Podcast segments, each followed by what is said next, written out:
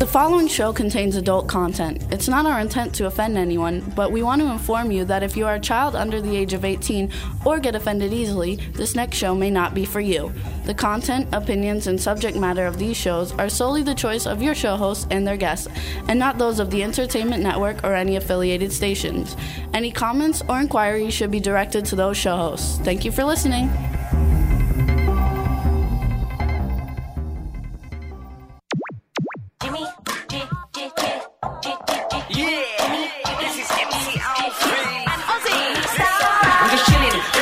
Sitting down and designing, why every man never thinking, what are we gonna be wearing?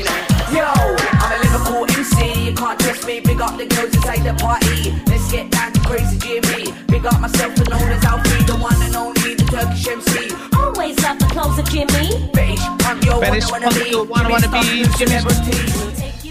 Hey, what's up, everybody? Welcome to the Jimmy Star Show, bringing you the best in music, fashion, pop culture, and entertainment. Yay! And we're back in Pennsylvania.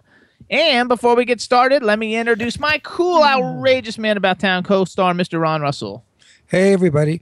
I was just trying to pick Jimmy's nose. He said, don't do that. What? I guess it's not a good image to pick his nose on TV. Not really. Yeah, I don't like that. But it's a human function, picking noses. That's fine. We just all don't pick do it on our camp. Noses. You ever see people in the car? Why does everybody picks their nose while they're driving? Then they roll down the window and they flick it out. The rock snot out, and it hits your windshield. Actually, a lot of times I see people like licking their finger afterwards. Go away.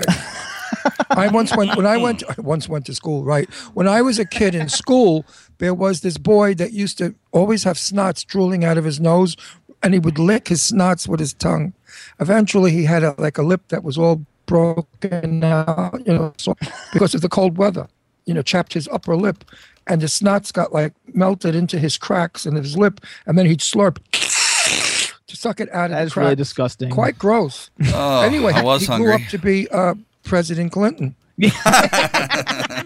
Not really.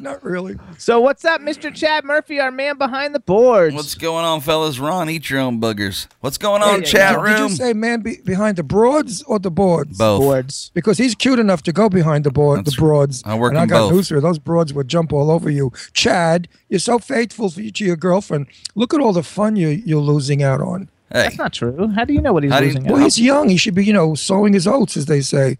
Not with one person. He should be out there with that cute face. What are you talking about? You're Mr. I have to be married. Shut up, Jimmy. Chad's got the body of a Hercules. He's got the gorgeous body. He's a gorgeous face. He's a sweetheart of a guy. Ladies, I'm sorry, but he's taken. Thanks, Ron, for the advice. I'm very happy with Heather. Very happy. No, but it's true, Chad. You're good looking. Sure. All the good ones are taken. And Heather's good looking, and together they're Chad and Heather. I've never met Heather. Next time we go to Florida, we'll work it out. We get to go meet Heather. I'm never going back to Florida. So oh, he's not coming back? I had the most miserable trip, the most miserable time. It rained every single day. You betcha.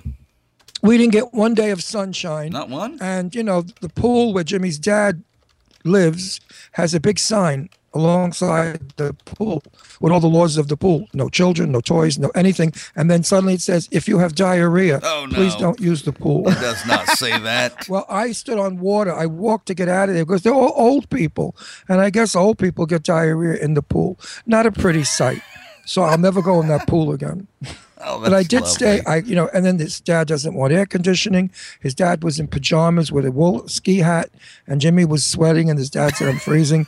So I said, Chef Kim Namoli invited me to stay at her beautiful home on the ocean in Fort Lauderdale. Yeah. So I accepted, and I had three of the most beautiful days. She made a dinner to faint from. It was chicken cacciatore, and then she made a wonderful tiramisu. So Jimmy and I gained about 40 pounds, but we were very happy, and the dinner party was lovely. Some of our very nicest friends was there. Joe Ensenada. No, not Ensenada. That's a place in Mexico. Joe I can't think of his name. He played for the New York Yankees. Yeah. He's a New York Yankee baseball player. And he also worked on that show Rudy Tooty Tin. Rudy Kazudi. But he won the. I always say first time I met him, I was with Jane Russell, and I'm sitting there talking to Jane, and somebody said he's with the New York Yankees. I said, "Oh, let me see. You have the ring on." He said, "Yes, this is the World Series ring." And I turned to Jane and I said, Yeah, he won the Oscar. And everybody at the table started to laugh. But I meant it. I went like, he won the thing, whatever it's called. I said, oh, yeah, Joe won the Oscar for the Yankees. Anyway, Joe Ensenada. What the hell is his name? Annunziata. Annunziata. Thank you so much. Joe Annunziata. Look him up. Great Yankees Hall of Fame fellow. And then we had our dear, dear friend who just left for Croatia, Milan. Milan is incredibly fabulous. Interesting. With the Fort Lauderdale Film Festival. Yeah, interesting fella. He's been all over Beverly Hills. He knows every celebrity to know. He's friends with the entire world. Just an interesting group of people at her dinner party. It was really lovely. And now we're back in Pennsylvania. Yes, waiting to be invited to her beautiful mansion in Geneva. She's got a home up there you could drop dead from, on a lake. It was built in 1936, and it looks like Cary Grant or Katharine Hepburn should have lived in it. It's that sort of a home. I'm taking pictures, and I'll be posting it. So Chef Kim is a doll. I love her. She's been my friend for many years. And boy, oh boy, kids, can she cook. There you go. Go to her webpage. Get some of her recipes. Galleychef.org, I think. Mm-hmm. Anyway, we got to move forward with the chat room. What's up, chat room, everybody? Hello. Welcome to the Jimmy Star Show. Stars now, Dave Hughes, Irish Ginger, Rebel Valley, everybody in the chat room. Hello, hello, hello. Chad, how was your weekend? It was awesome. I don't know. I guess I wasn't in the same part of Florida as Ron. No, we left on. We left. No, the day we left, it was gorgeous. Yeah, we left on Saturday, and it was like when we left on Saturday, it was a beautiful day, but Friday was really bad. As I looked out the airplane window, I started cursing. I said, "Why couldn't we be down instead of up here?" Right. And I was happy to get home. As soon as y'all left, the sun came out, the blue came back into the skies. We went out on the boat for about 5 or 6 hours, got a nice little color. Oh, it was great. We had a great weekend. What kind of boat do you have? It's basically, I think the name of it was Freedom Boat Club, and they're in Palm Beach, and the Pipe Man. The Pipe Man is hooked up. That Dean was invited us on. So Dean invited us on. Right. I'm afraid Dean is going to push me overboard. He might. He might. Because you're smart. I'm better than him on radio, and he can't deal with it. That would be great to see a one-on-one between you two. He'll kill anybody that's better than him or equal to him. Dean is a savage. He is. Listen to that. We should mention. Wait, hang on. Is Dean there? He is. He's in the other room. Oh, tell him what I said. He'll listen to it eventually. You know what? You're going to invite him on your show if you start yelling. I love Dean. Dean is a cool dude. He's a nice fella. And when I make fun of him and tease him, it's just teasing. It's New York style. That's what we do. Dean and I have a special rapport. You're good at it. There you go. All right. So, nobody called in yet, though, right, Chad? No callers. Okay, good. All right, so tell us a little bit, Jimmy, about the party we're going to tonight. I have no idea where he's dragging me. We're going to downtown Philly. I forgot where, like an art center for Singledom, the series. It's SINGLEDM series. It's at Singledom Series on Twitter, and it's singledomseries.com. And it's some kind of like a bunch of single people, like new comedy show. Sounds like I don't really know too much about it. I know that in the last episode, the girls that are in the series are going to be in the car listening to the Jimmy Star Show. Great. And I have a new drink for everybody. Okay, you ready for this? What does that have to do with Singledom Series? I'm going to want to drink a little, Jim. Just because you're a Puritan Quaker doesn't mean I have to be one. Now, here's the drink. Sky vodka with honey. Could you believe that? And I use Bradley's honey because it's the finest honey in the United States of America. It's made by bees that live in South Florida. They're happy bees because they they shop at Gucci's, and they do all the things that South Floridians do. They wear designer clothes. They have fabulous jewelry. These bees are exceptional. Now, seriously, all kidding around, if you want to really taste fabulous honey, go get Bradley's Backyard Honey. Follow us on Facebook. It's Bradley's Backyard Honey, or on Twitter at Backyard Honey PB. But have you any idea? Put a little pineapple, by the way. A drop of pineapple with some honey in a vodka. My God, is it good. And you can get Bradley's Backyard Honey in the South Florida area at Polar Bakery or at Amici Market on Palm Beach. Or you can get it at the O Spa, which used to be the Ritz-Carlton on South Palm Beach, or John G's restaurant also on Palm Beach. And coming to a store near you soon. Hey, Jimmy, do we have a this party tonight? No, why? Well, I want to do honey martinis. I love it. The pineapple juice with the honey in the booze. I mean, you could get loaded quickly because it's so delicious. You drink it like a punch drink. So you can like 3 or 4 or 5 or 6 of those. And listen to him, Chad, 3 or 4 or 5 or 6. Even a dull party gets better. Anyway, that's Bradley's Backyard Honey. There you go. Loving it, loving it. Also, we're going to have, we got two great guests, you guys. I don't know how to pronounce his name, but it's Jean Brassard. He's French-Canadian, I guess. He's a cool actor. He's actually got a role in that new movie that's a hit right now out called The Fault in Our Stars. He's also a singer, a voiceover actor. And then we have Bill Mumy, which I'm not sure if that's how you pronounce his last name either. And he played Will Robinson in Lost in Space, in the original Lost in Space. He was also had a main role in The Twilight Zone. And for 5 years, he was on Babylon 5, which is a cool show, and he's got a new TV series come out, so it should be a lot of fun. And we've got great new music. And for those of you who are looking at my shirt, fainting and wanting it, it's a Jimmy Star. And it's a Jimmy Star spring shirt or summer shirt. He did it in seersucker flowers, as you can see here, and a beautiful green and white plaid. I'm wearing it to the party tonight. I guarantee there'll be a few people that'll want one. Well, they can't have this one because Jimmy does one of a kind, made in America, which is two of the reasons why everybody's buying Jimmy Star clothing. He's really skyrocketing into the upper echelons of designers. And all you got to do to get it. I'm not finished. Don't stop on my lines. I'm going to punch you. Okay. Stop it. Stop it. He's so annoying. I'm sorry. He's crying. He's got to jump on my line. I was going to tell people where to go get it. Well, wait a minute. Let me finish the pitch. Okay. When you wear a Jimmy Star, no one else has it. It's the one of a kind. So if you go to a party, you don't have to worry about looking like an identical person. So get yourself a Jimmy Star, anything.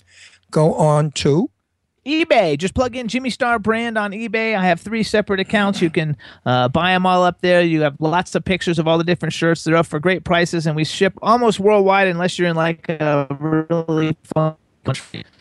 And if you want to send some positive energy at about 3:30, send it to our co-host, Deirdre Zarego. She's auditioning for a television series right now, playing a detective. Let's hope she gets it. Then you can see her weekly on a TV show. I'm not permitted to give the name, but if it happens and they start to shoot it, then we will let you know. It's for television, you know, major television. So let's all say, yay, Deirdre, girl, get that part. We want to see you on TV. Yay, Deirdre, go, get that part. We want to see you on TV. How is that? So original, Jimmy. Where'd you ever think that up? Anyway, folkies, we're going to have a fun show. The guy, the French-Canadian, I'm dying to ask him, does he know that everybody in America says that Canadians are cheap? People that work in restaurants say lousy, and people that, you know, sell real estate and stuff say they're the toughest to work with because they're cheap. So I want to know, is it true that French Canadians are cheap? I doubt it, because I have a very dear friend in French Canada, and he's the, you know, in French Canada. Well, the French, you know. No, what I was going to say was the French section of Canada, which is Sherbrooke. His name is Franz, and he's from Sherbrooke, and he and his wife are two of the loveliest people in the world. You know, I've got a story about that. They took me to a restaurant, and forgive me if I don't pronounce it correctly, but it's Les Filets de Saint-Michel, which is the cliffs of St. Michael. And they don't like to speak English up there, so I tried with my French. And I'm talking to the waiter, and I said, je veux une plate. Now, plate in French is a very nasty word. It means a woman's you-know-what, lower level. And they went hysterical at the table because I said I wanted something on a woman's you-know-what. So don't ever use the word plot, because plot is not plate. Boring. Let's move on. This stinks. That's funny. So we want to give a shout out to everybody in the chat room. Cindy Lady Lake just joined the chat room. She's at Lady Lake Music. She's a phenomenal music promoter. Follow her on Twitter. I got a couple cool announcements. Number one, last week we were talking about Dave Tolliver and his single Home. We're going to play it for you guys later. It charted number 4 on the Billboard Hot Singles chart. Yay, yay, yay, yay, yay. And it's climbing. Congratulations to Dave Tolliver and his single Home. We're going to play it for you guys later today. I also want to give another shout out because the Spectrum Music Group, who's a sponsor of the Jimmy Star Show, signed 2 more great artists. One of them is the multi-platinum selling group H-Town, whose new single Green Light is going to be coming out in August. And we also signed former boy bander from Dream Street and Disney star Chris Truesdale. who will be coming out with a new single probably sometime in a few months from now. But we want to welcome both to the Spectrum Music Group, and just excited to have all of them with us, because like the roster is incredible. It's fun, and we definitely have the best music out and available. And the gal that was on last week, the guitarist who plays like Angelina Moy. Oh my God, I still haven't gotten over her. I'm still shaking from her. Does she not sound like Hendrix when she hits that guitar? What a body! What a sensational girl, and so sweet. We loved her on this show. We're going to invite her back in the near future. Actually, everybody loved her. Oh, she's fabulous. She was good looking, and she could play the music. I mean, can she wang, wang, wang, wang, wang, wang, wang that guitar? Yeah. Wow. She was great. How do you do that? Wang, wang, wang, wang, wang, wang. Anyway, we always have great guests on our show. We've never been disappointed yet, and we have new stars coming up. Here's what happened. I'll let you in on a secret. Excuse me. I have a book. It's my star book. In that book are the names and the personal phone numbers of all the great legends of Hollywood and many of today's stars who I know. I told Jimmy, I'm hiding my book because we were having work done in the house. Tell me where the book is when I look for it. Well, I've hidden the book, and Jimmy doesn't know where it is. Okay? So that's a lot of help he gave me. Now, I don't have any of the phone numbers of Shirley MacLaine, of Debbie Reynolds, of even my Lainey Kazan. So now I'm saying to everybody out there, if you're listening, please call me and give me your numbers. It's just a tragedy.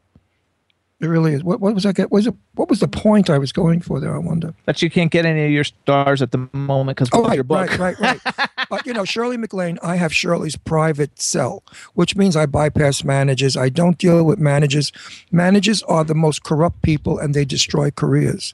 Shirley just, you know, won't do that. So I could call her directly and say, "Hey, Shirl, you want to be on the show?" I can't call her.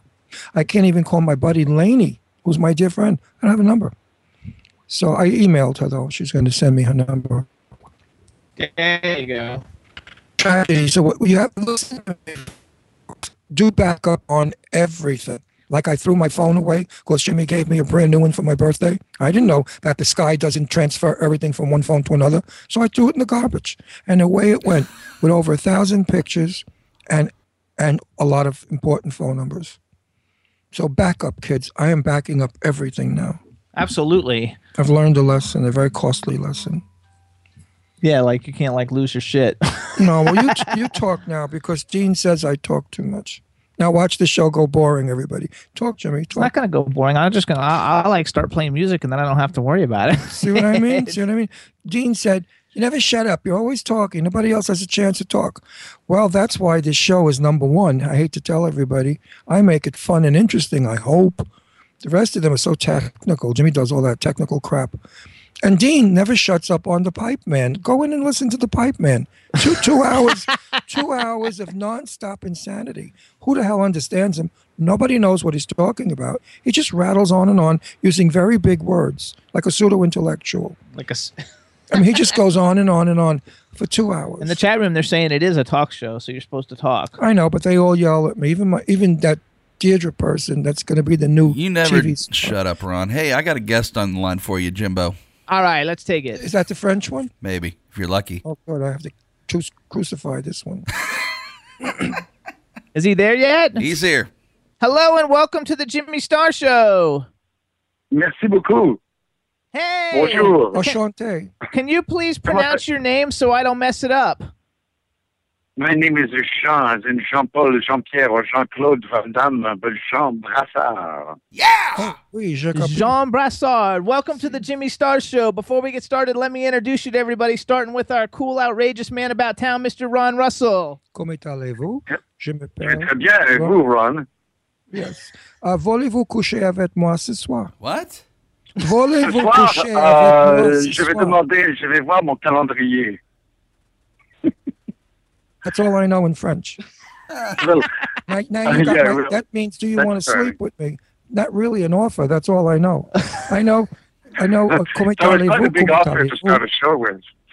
How about comita? Yeah, he said it's a great way to start a show. Yeah, do you want to sleep with me? You never know. Nice icebreaker.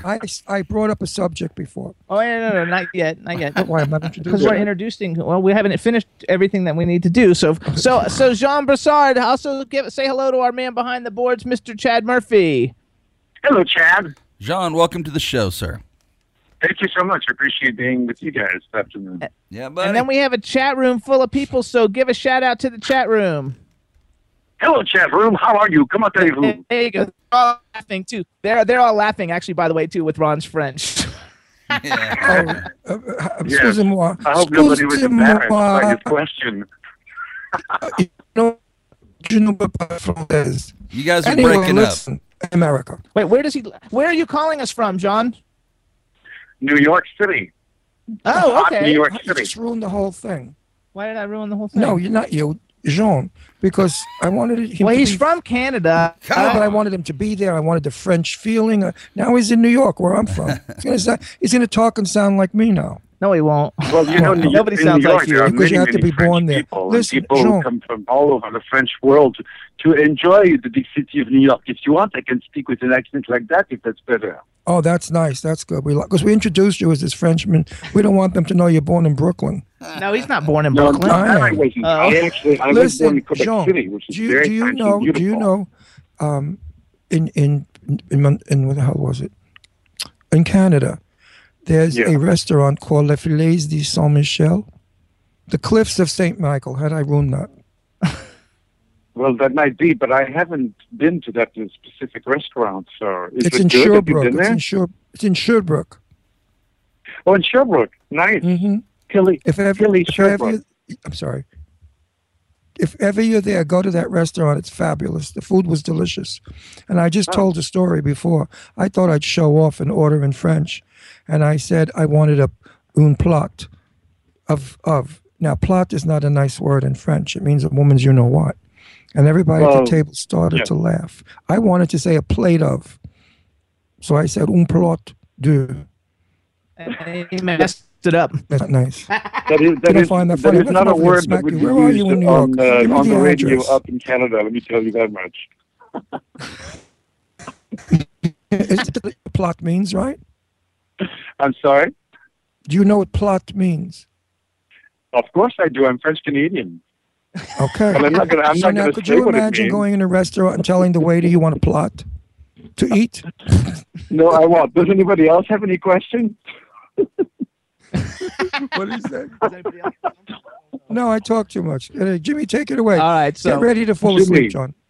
So, okay. So now you're actually in New York. You're a dancer. You're a singer. You're an actor, and you're a voiceover actor. You got a role in the new movie that's out right now, The Fault in Our Stars, with Shailene Woodley and Ansel Elgort.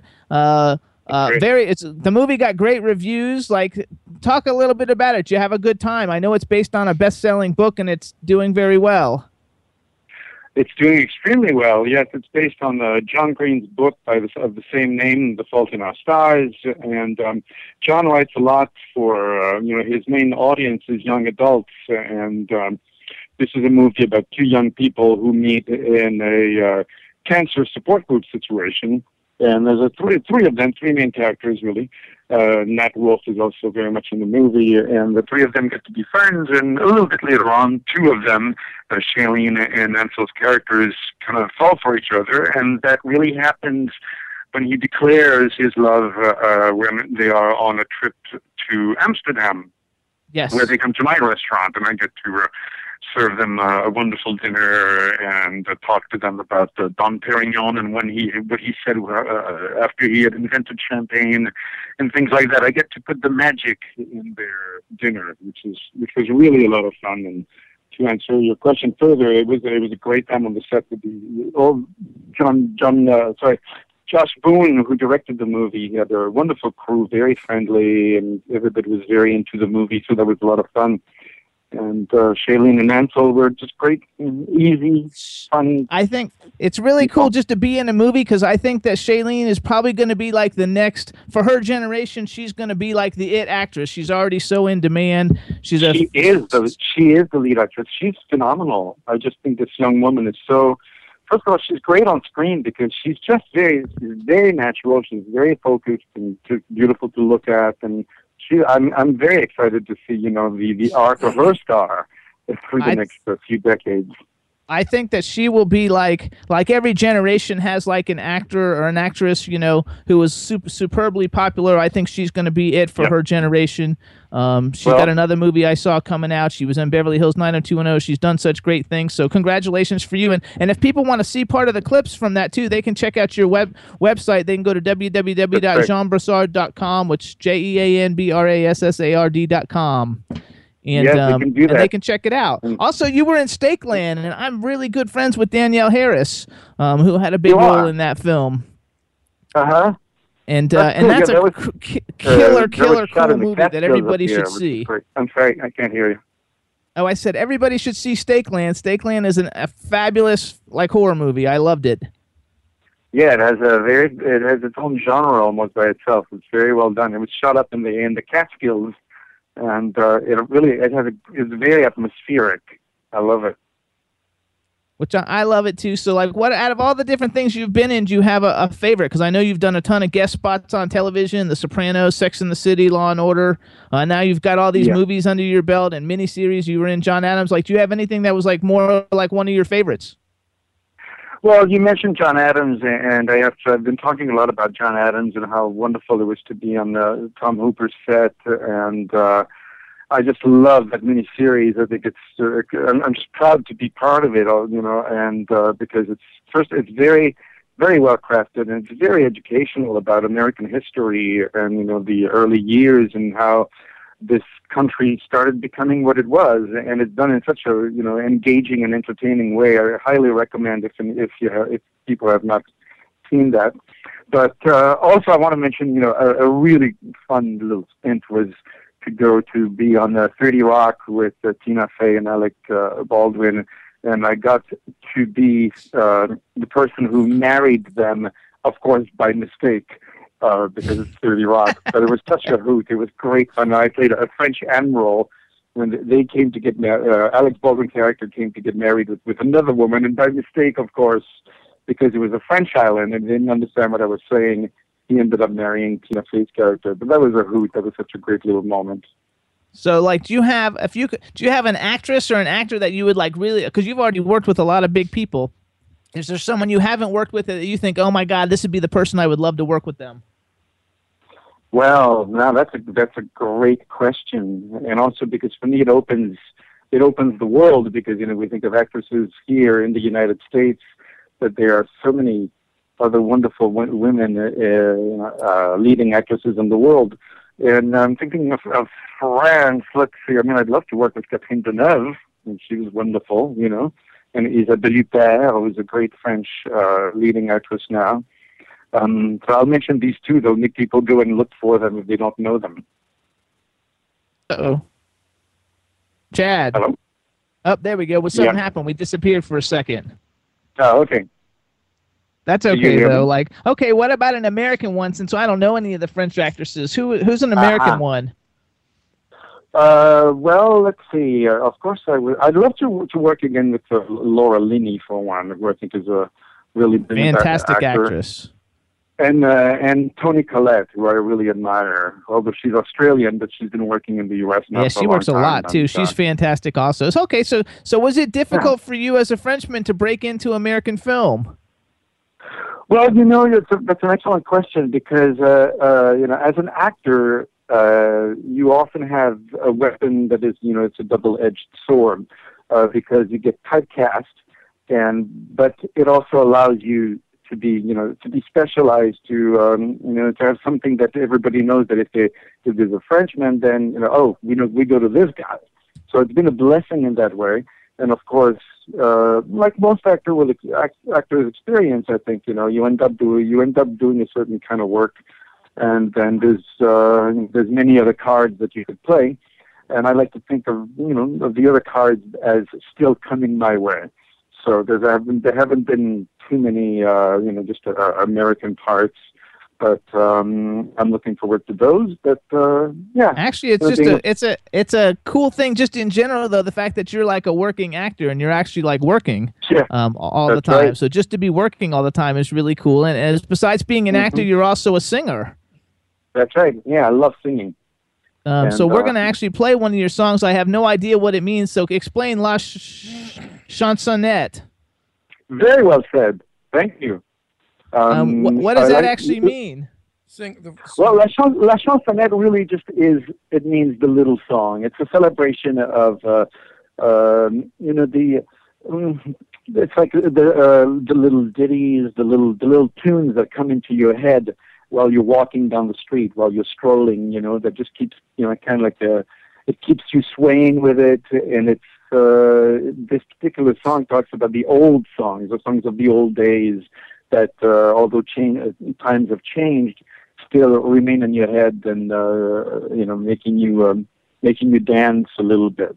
So that's a tribute to that. And it's a song that I sang part of a show called "The Kid from Paris," which was an homage, a tribute to the very famous actor and singer Yves Montand. And so David Kruger and I co-wrote a piece, and then we get to perform it, all over Europe and Canada and France, and paying tribute to this great, wonderful man that he was. And the music from the 40s and the 50s from France, and a little bit later on as well, but particularly that period. Okay, so what we're going to do, how about you, Chad, are you ready for it? Yes, sir. So how about you actually introduce it for us? We're going to play and let everybody hear it, and then we'll come back and talk after it plays. That's great. Now, what I want everybody to do also is to hum along the piece and pretend that you sing French. Just go la da da la la la la la la. You'll enjoy it. This is La Chansonnette pour vous cet après-midi, mesdames et messieurs. There we go.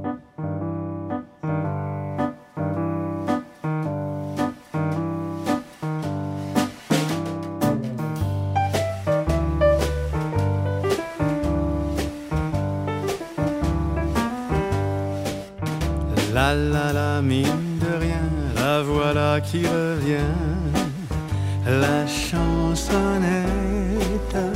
elle avait disparu. Le pavé de ma rue était tout bête. Les refrains de Paris avaient pris le maquis. Les forains, l'Orphéon, la chanson de Maquis. Mais on n'oublie jamais le flonflon qui vous met le cœur en fête quand le vieux musicien dans le quartier vient revoir les anciens faire son métier. Le public se souvient, la chansonnette, tiens, tiens. Les titis, les marquis, c'est parti mon kiki. La chansonnette après l'effet du tort, car tous les transistors soudain s'arrêtent. Sous le ciel de Paris, un accordéon joue la chanson de Maquis comme avant le néon. Cueilli par un flonflon, un tétard en blouson, d'un front de violette va fleurir Sabardo, car malgré son aigle au milieu du dos, le cœur est bon et sous ses cheveux gris, la chansonnette sourit.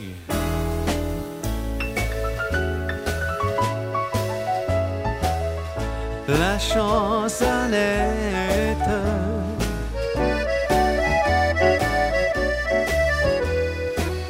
la chansonnette,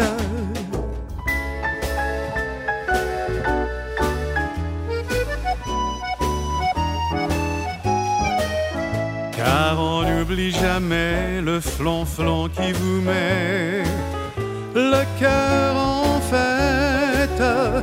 Il faut du temps, c'est vrai, pour séparer le bon grain de l'ivraie et comparer, mais on trouve un beau jour sa chansonnette d'amour. Yay, that's La Chansonnette by Jean Brassard. Is that part of an album? Yes, it is part of an album, and it's called Le Gamin de Paris, which means The Kid from Paris, and it's 12 songs that are from the show, but all in the original French. So and you can get it. That's on CD Baby. Say that again. And you can just punch in my name, Jean Brassard, and it will come up. Wonderful. On, like iTunes music. And Amazon and stuff like that. Yes, all of it too. iTunes also. All right, and if people want to find out more about you, they can also go to www.jeanbrassard.com, and they can follow you on Twitter at Jean_Brassard, which is freaking like awesome. So, when's the last time that your chat room got to hear a French song played right there? That's the first time we've played a French song. They're all commenting that that's the first time we've played a French song. Mm-hmm. How about that? A premiere on the Jimmy Star Show. That's right. We do, and we get a lot of premieres, but that's our first French one, and it was fun. It was cool. I think that it's, congratulations to you for having such a great career and everything going so well. We want everybody to check out The Fault in Our Stars, and they can also see your role in it if they go to your website. So everybody go to JeanBrassard.com. And we want to thank Clint Morris from October Coast and Publishing for setting this interview up with you. He's awesome. Clint is awesome. We wish you all the luck in all the projects that you've got going on, and the music is awesome. So everybody go plug in Jean Brassard on iTunes and download some great French music. And we want to thank you for coming on the Jimmy Star Show. Hey, my pleasure. I'm in the movie The Fault in Our Stars, and your name is Star, so it's a very good sign. There you go. There you go. So have a great weekend, and thank you so much for coming on the Jimmy Star Show. Bye, Jean. My pleasure. Take care, guys. Bye-bye. Bye-bye. Yay! So, Chad. Yes, sir. We're going to go from French to What About the Beautiful Children by Miss Lily McLeod. Sounds like a good idea. Here we go. Here it goes, everybody. Children available now. Life and love. What about the children?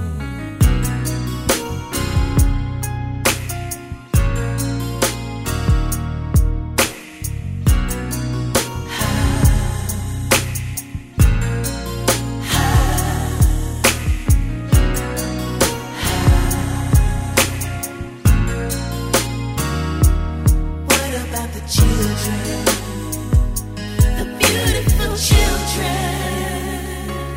let them walk, let them run, let us help them to have fun. We can help change the world, change of the faces of people who love so much. Children laugh, but they often cry. They're our future. You should know why. When they can be children, a part of us dies. What about the children? Beautiful children, children should talk, they should sing, even when we're old, we can be young, we should bless children with everything. What about the children? The beautiful children.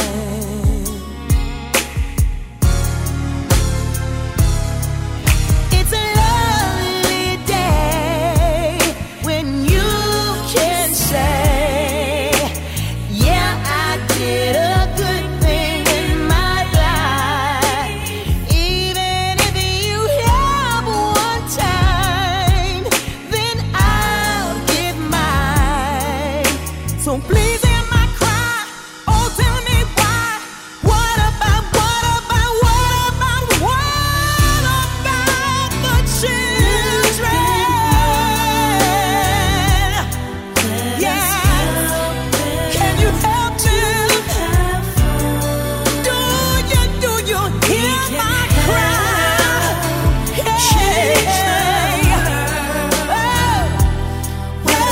Children,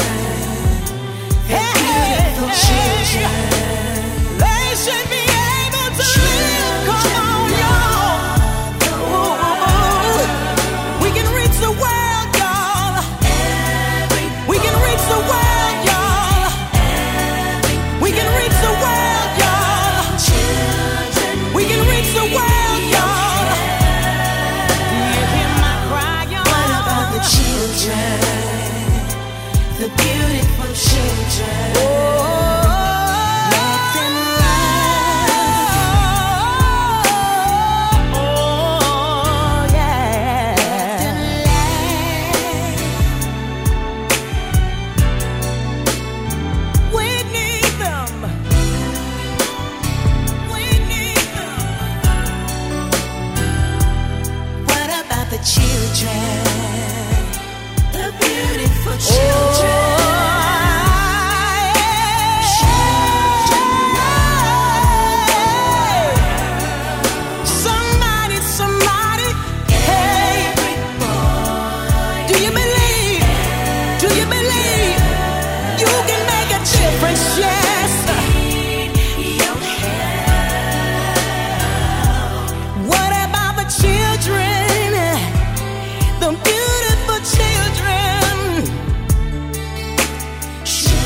Do you hear me? Do you hear my cry? Do you hear me? Do you hear my cry? Do you hear me? Do you hear my cry? Do you hear me? Everybody, that's What About the Beautiful Children. It is such a beautiful, beautiful, beautiful song. It's getting a pretty lot of airplay everywhere. We definitely need people to request it at their favorite radio station. Lots of internet stations are playing it, and we appreciate all the support with that. Lily McLeod is awesome, and now she's working with Jerry Cummings, and Jerry Cummings is from Harold Melvin and the Blue Notes, who's going to get inducted into the R&B Hall of Fame next year, and he's working on a song with her. It's going to be awesome, and so big things are going on for Lily McLeod, and we just freaking love that song. Ron loves that song. I played that song for a very, very important friend of mine in Florida, who's connected with the Gay Film Festival, and they played it. Everybody went crazy over it. Something to you. Why did Lily choose this song to record and not Alabaster Box or something else, which she did on television? She chose this song because at the time those girls were kidnapped and taken in Africa. We really have got to get together, everyone, and protect our children. They're the future of America. Our children are being brutalized. They're being beaten. They're being abandoned. They're being raped. This is unheard of. What the hell is going on? Now, I played this song when I was at the bridge in Fort Lauderdale waiting for the bridge to close. I deliberately played it out the window with windows down. The car next to me was a group of people, and they said to me, "Oh, my God, what a great song. Whose is it?" And I told them whose it is and where they could get it. And I said to them, "Do me a favor for the information I just gave you. Play it as loudly as you can, everywhere you can, so everybody will hear this song. And everybody will join all of us and say, what about the beautiful children? We need to do this. This is not a song to make money. This is not a song to promote Lily. Lily can do it on her own. This is a song all about the children. So if you're with us and you care about children," I'm going to cry in a minute because I love children. My kids, everybody's kids. There you go. Look at I can't help it. I love children, and when I see them being smacked in stores and being abused, or I read about another child on the block has been raped by an uncle, I can't deal. Don't hurt dogs and don't hurt children, and you're my friend. Anyway, please. That's funny. I just to lighten it up. Let me finish because I'm in an emotional moment. Please, everybody, get this song. Not to make Lily rich. Well, it won't. Believe me.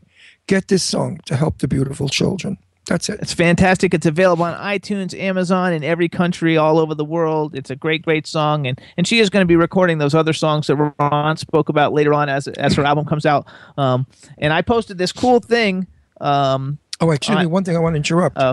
Lily chose this song also because she's a Christian.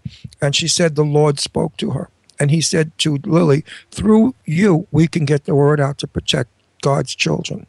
I just want you to know that. Lily is a wonderful, wonderful human being. Absolutely. Besides being a phenomenal singer. Absolutely. I adore her. So I posted this thing on Instagram to lighten this up a little bit, and it's a picture of a dog running through the greenery, and it says, "I don't care who dies in the movie as long as the dog lives." Now, what the hell has that got to do with the beautiful children? No, because you said don't do anything bad about the children or dogs. Oh, dogs. Well, you got that right. You know, on my webpage on Facebook, people post pictures of these dogs that have been locked up, starved, and they're just a skeleton of horrible stuff. And I say, What about the one about the guy that was throwing a cat up in the air and shooting it? I mean, how did these people exist? Why doesn't the Lord kill them? I mean, get them off the planet. How could you throw a beautiful cat into the air and shoot it? Must have been those guys on that show. Yeah, you hate those Duck Dynasty. It probably was a Duck Dynasty guy that did it. But seriously, how do people hurt animals or children? You know, beat your neighbor up, that's okay, but leave kids alone. There you go. Also, we want to give a special shout out to Lady Lake Music, Cindy, and Ginger Irish, Irish Ginger Official in the chat room for putting up all the links and tweeting during the show and everything. We really appreciate all the support. They're fantastic, and you guys should be following them on Twitter at Lady Lake Music and at Irish Ginger Official, or Ginger Irish Official. And Lady Lake, I don't know who you are, but you're fabulous. I've never met her. Oh, you never met? I never met her either. I just talked to her on the phone a lot. I have to tell you, you're fabulous. All the stuff that you do on my twits and all my tweets. And Ginger Irish, they both do. And that. Ginger Irish is another one that campaigns for everything great. Ladies, thank you so much. There you go. And now what are we going to... Oh, that's what I want to talk about. What? When I had my TV show in California, it was on television, on Time Warner Cable. I never called it a talk show. It was a conversation with show. I don't like talk shows where they ask these boring questions that have been asked a million times, and the answers are all rehearsed, and the star stinks. I don't like people who come on our show either and use it as a commercial and don't give us personality. The reason why I ask the questions I ask is to bring them into the center arena so that they're not just doing an interview talk show about what they're doing. Boring, nobody really cares because nobody even knows who half of them are. But if they come in and give conversation to all of us, we learn who they are. We learn and like who they are. We find out that they're just like everybody else. They want what we want, and they're human. That's why I ask, are you married? Are you gay? Are you straight? Are you happy? Are you hungry? Those are the questions. Now, if the guest comes on and gives me conversation back, we have a hit show. But when they come on and only give a commercial, the shows don't do well. So if everybody out there thinks that we're a little peculiar, yes, we are. We're a conversation show, not a talk show. There you go. And Cindy Lake says she loves you. I love you, Cindy Lake. You're a sweetie, and you really can work, girl, let me tell you. Absolutely. So she's like all over the place. So also then he was talking about The Fault in Our Stars, and it's a young adult novel. And we have another artist, singer, fan of the show, person that we're a fan of, Shane Layton. And she's got a book series called Of Light and Darkness. The first two books are out. There's also a companion book for Of Light and Darkness. There's also a third book getting ready to come out. It's wildly successful, and she's also a Spectrum Music Group recording artist, and we freaking like love all the different things that she does. I love her. She's like Ron's adopted daughter. She is. I adopted her. Shane Layton is my sweet little pussycat. I adore, love, and cherish her. She is the realest chick. She's gorgeous and way out in her look, but when you get to know her social, she's my little baby. She's a lovely, kind, good-hearted, honest, never hurt anybody, sweet girl. And hot, too. Well, yeah, but I only hope the business doesn't destroy her and make her out to be like some of those shitpots that think who the frig they are. Shane Layton is wonderful, and her husband, Frank, is a delicious delight. We love to play, what is it we play? iPod? No, Wii. Wii. We play the Wii. We do tennis and stuff, and we do bowling. Well, we crack up laughing. You have to see what a mess it is. Shane Layton, now this is about her, is a writer not to be believed. I read every one of her books. I'm so involved with this little village of vampires and crazy people that live in this village, and the romance that goes on, the way she writes is beautiful. I wish they would make a movie out of it because it's so wonderful. As a singer, well, you'll hear when you hear her sing. And as an actress, she's fabulous and she's beautiful. And yes, my friends, that's a natural redhead. She does not color her hair. That's right. The carpets match the drapes. That's right. Jimmy, that's the funniest thing you've ever said since I know you. As he's burping. So made me burp. I'm drinking cream soda because my voice is going. But anyway, Shane Layton, I only wish everybody could know. Well, maybe if she makes a movie one day, you'll get to see her personality. Absolutely. But you guys follow her on Twitter. It's at Shane Layton. And buy her record because Jimmy makes money. Oh, well, actually, her record, her single is called Invincible, and it's going to be coming out August 12th, I think, so it's not out yet. So you know I'm not bluffing when I say Lily's song is about helping the children, not money. but Shane's is. So buy it because I need. So we can write more books. Right. I need a new car. Anyway, so Chad, are you there? No. Chad, you're awful quiet today. No, I'm not here. Leave a message. Okay. Beep. So Chad, are we ready? We're gonna play Shane Layton's Invincible because everybody loved this. I'm always ready for Shane. All right, it's everybody. Really a great song. This is a remake of the Pat Benatar hit Invincible, brought up to the 2014s by Shane Layton, and here it is, yeah! Invincible.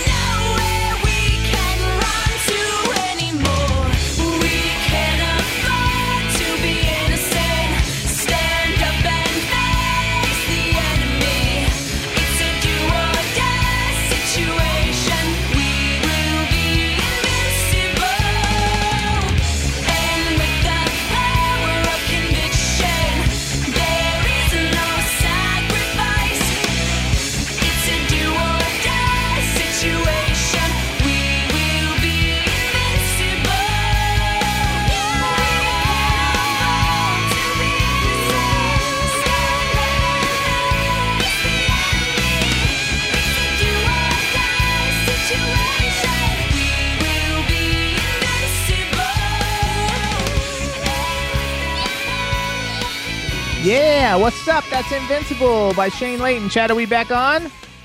Yeah. I thought so. You know something? I was never a Pat Benatar fan, and I love what Shane does with this song. I think it's far better than what Pat Benatar did. And she was from my day, Pat Benatar, so I know who she is. She hits those like high notes. Chad, actually, Jimmy, you want to know something? I think I met Pat Benatar in the Right Bank shoe store in Beverly Hills on Camden. My very good friend Bobby Sabatano worked there as a salesman, and I met him for lunch. And she came in, Pat Benatar, and the other girl with her was another famous singer. And Bobby told me, you know, who they were because I'd never known what they looked like. And the Pat Benatar one was very pretty, the brunette girl. Yeah, she's pretty. Yeah, very pretty and very Chad, sweet. Do you like Pat Benatar? You betcha.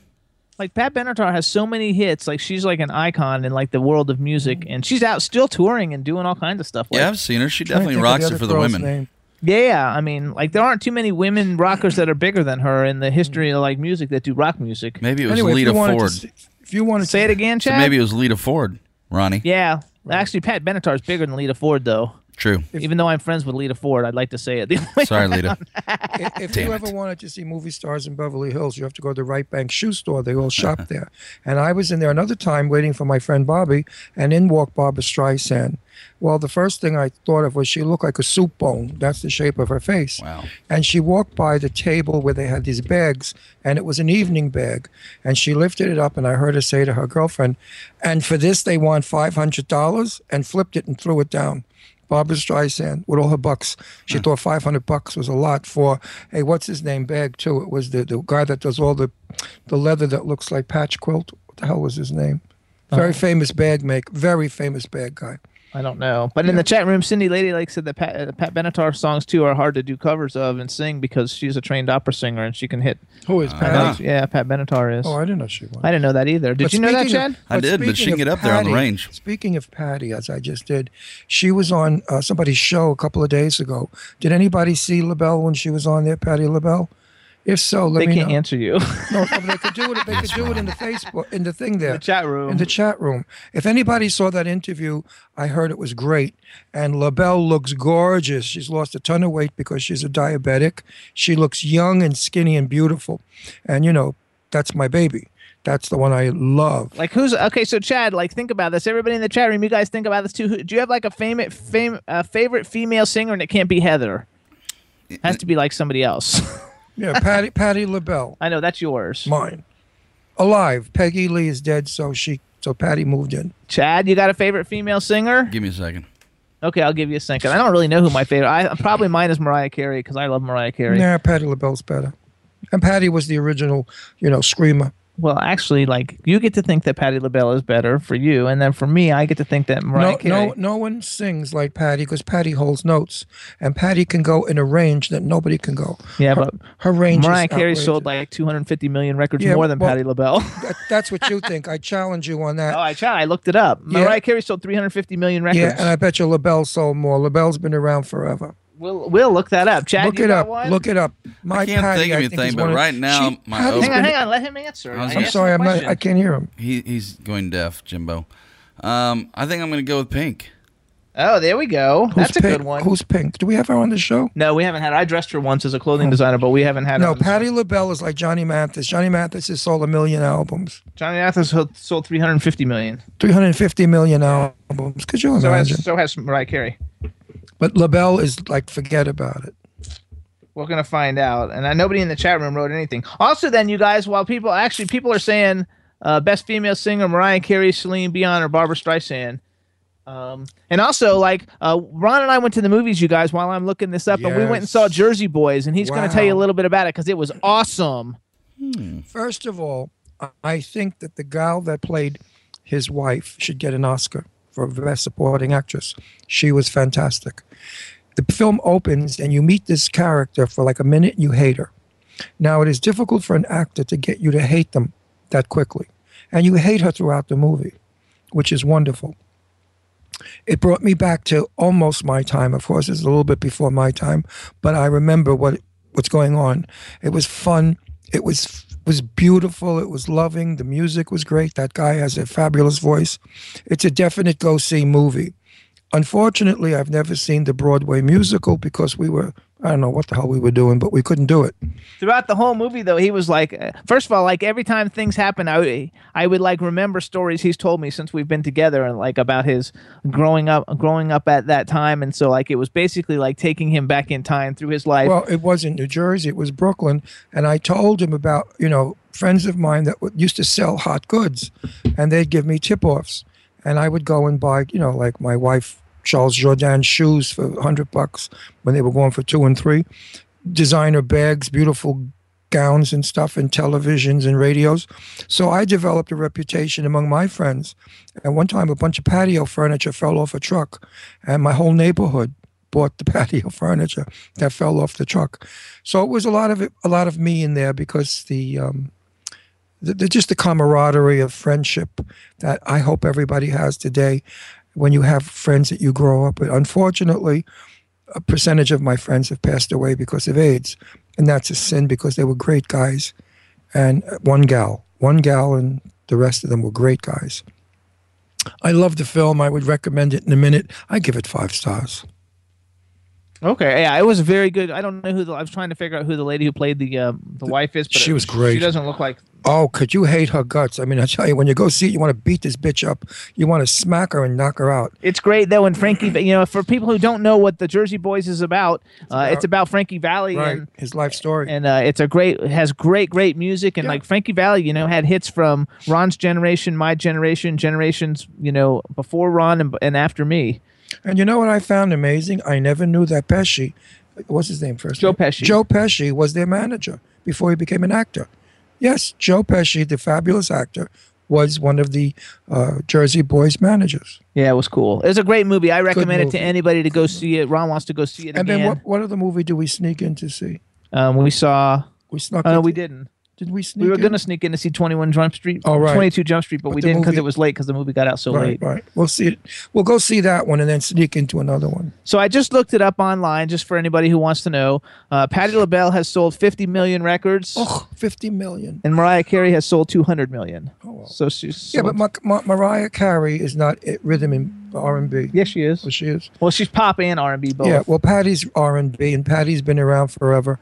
And 50 million records. And Johnny Mathis, I think, has sold 350, so he's sold more than everybody. Yeah, well, because he's the best singer in the world. There's nobody. Do you like Johnny Mathis, Chad? Of course. He couldn't make a Christmas without it. No, not even his Christmas. Just all of his music is fab. He has a voice that, you know, I know him. I'm thrilled and proud and honored to say I know Johnny. And we were talking one time. We were in the supermarket shopping. And he's only a vegetarian because he had a stroke years back, and he now eats very healthy. So we're talking, and I just let my hair grow in gray from dyeing it black. And I said to Johnny, I'm so happy with my gray hair. I don't have to go through that crap every 2 weeks of touching up the roots.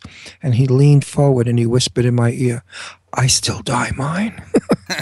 Well, you know, he's like 103. He's older than I am, and he's dyeing his hair. Johnny is the sweetest guy in the world. My ex-partner of many, many years, passed away from pancreatic cancer, was friends with Johnny. They used to play golf at the same country club up in Simi Valley, California. And Sal loved Johnny. Johnny was is still a kind, sweet man. He had a boyfriend that was Asian something, and because he's gay, Johnny. And when his I don't know if people know that. Oh, I don't care. He doesn't care. We don't care. I mean, okay. What a feather in our cap, Jimmy. Come on, a gay guy, Johnny. Everybody knows he's gay. Come on. I didn't. Thanks, Ron. You didn't know he was gay? He's 100. No, Chad. No, I do. He's 137 and never got married, never had a girlfriend. It doesn't matter. Doesn't matter. He's a great singer, great person. No, we don't. I'm happy that he's in his family to us gay people. He's an icon. Oh, I see. Anyway, he's just a lovely human being. Very lovely. I agree. Well, I like. And in his house, in his living room, dig this, folks. He's got a swimming pool that goes out of the living room out to the out of doors. You have to swim underneath this glass wall to get in and out of his pool. Not cool. I think so. Yeah, he lives up on Sunset Drive in Beverly Hills. So, Chad, I like your pick of Pink also, though, because Pink used to be one of my favorites. She's like probably like in the top 10 for me. Do we have a number on her? How many she sold? No, I don't know, but I'm sure it's up. She hasn't been around though as long as the other one, so she probably hasn't sold as many. But I'll look it up. Maybe we'll take a. I think I just picked her because 1, she does have a good voice. 2, she rocks, and 3, she's a hell of a performer. So I just didn't. you know, pick a favorite. She reminds you of a dyke. Do you think she's a dyke? She acts like a man. She looks like a man. I only see her dating like bikers, so she's definitely a tomboy. I think she's a biker. I think there's, because like Linda Perry, all the people that she hangs out with are like known lesbians, and so I wouldn't be surprised because she acts like a man. She's dressed like a man. The pink hair is like a drag queen, you know, like a guy in a pink wig. I mean, I don't know her, so I don't mean to offend her or bash her at all. Right. And I hope she is gay. That would be another feather in our cap. Oh, jeez. Pink has sold. Stop it, Chad! Actually, you homophobe. Actually, Pink has sold 70 million records, Chad. Go. So she sold more than Patty LaBelle too. Well, but you don't forget, in the days of Patty LaBelle, they didn't have what we have today, where you can go on iTunes and buy a record. That's true. You had to go into a store, and it was difficult. And there was less people on the planet back then. That's right. And less people who do think that Patti LaBelle's a phenomenal singer. Less white people that liked black people. Yeah, that's true. So they didn't buy a black person's album. That's right. See, that's the stupidity of America. I have all like Patti LaBelle's albums. I think she's freaking awesome. She can hit those high, whatever they. I fell in love with her when I was a very young guy, and I never stopped loving. I have every record she's ever made. They're saying Doris Day, and Dave from Stars Now likes Doris Day, which you like Doris Day, right? I spoke to Doris Day. Oh, no, you like Peggy Lee. Oh, Peggy Lee was a dream of my life. But Doris Day, I spoke to her on the phone when I had my TV shows at the Record Straight.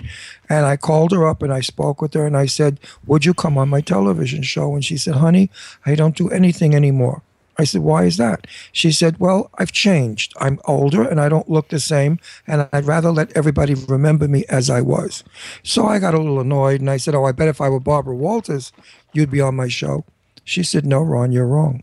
I said, "You know me? What, the Ron Russell, Set the Record Straight? You know who I am?" She said, "No, I don't." She said, "But I would have found out before I answered you." She said, "I just don't do it." So now I'd like to get her on the radio so we don't have to see her. I understand she's gained quite a bit of weight and she's ill. And she doesn't look quite good. And she's a vain woman. But yes, I love Doris Day and her movies as well as her song. Love Me or Leave Me is her best movie, where she sings the best songs. There you go. But Peggy Lee was wonderful. My very dear friend Beryl Davis, who sang with Frank Sinatra, I was driving with her in Hollywood, and we passed Whitley Heights, and she points to a house up there, and she said, "Peggy Lee lived in that house." I said, "Oh, you knew her?" Beryl said, "Oh, of course I did. I went to all her weddings. She's my dearest friend." I wanted to punch Beryl right in the head. They also like Aretha Franklin. And wait a minute. 75 million I said records. To Beryl, "You know Peggy, and you never invited me?" She said, "Well, you never asked." And then she turned around and said, "Oh, but Peggy would have loved you because she loved funny guys." There you go, and you're a funny guy. Who are you talking about? Aretha Franklin. I don't care if somebody picked out Aretha Franklin. I'm not. No, I don't care for Aretha Franklin. She screams too much. She's too, you know. No. Wow. Patty has a sound that nobody else has. When she does "On My Own," which is one of my most favorite songs in the world, I'm sure you'll agree. That combination of that's with Michael McDonald. Michael McDonald and Patty. I wish we had it. We could play it again for everybody. It's just a beautiful song. And if you listen to Patty's voice, she cracks when she says, "On my own." I knew it happened to be. It had to be. It's Chad, you like Michael McDonald? I keep forgetting. I love him. That's my Michael McDonald. He is adorable looking. He's handsome. I've never met him, but I'd love to. But you know what? I'm going to work on Patty LaBelle. She lives in Pennsylvania, in Philly. On that road, what is it called? The rich road where the millionaires live? I don't know. On the line, they call it. I'm going to go ring her bell. Oh, wait, listen. What's that? So many promises. Here we go. Play it a little bit, Chad. No, I like it. Play the whole thing. All right, flashback. Now I know what loving you cost. Now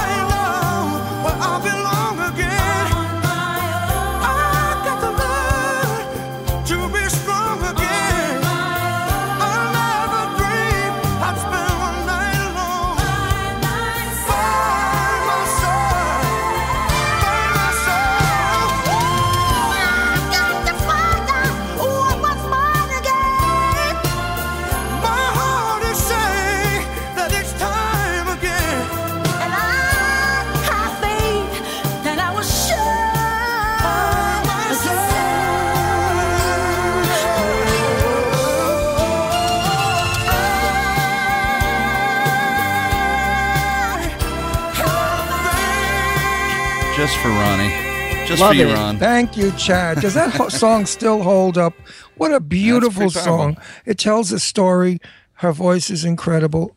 Listeners, if any of you know Patty LaBelle, please do me a favor and call her and tell her that I adore her, and I would be so honored if she'd come on our show and to call us. Yeah, we have to work on that. I've got to find her. I've got to know her. I've never met her. I've got to, you know, BNGB knows her, but not for many years. When BNGB was little, singing, she sat on Patty LaBelle's lap. And she thinks she's Patty LaBelle, because that's probably why I love BNGB so much, is she sings like Patty. Patty's also her hero. Which, by the way, Bree, I love you, Bree. Bree, today's her birthday. Happy birthday, Bree!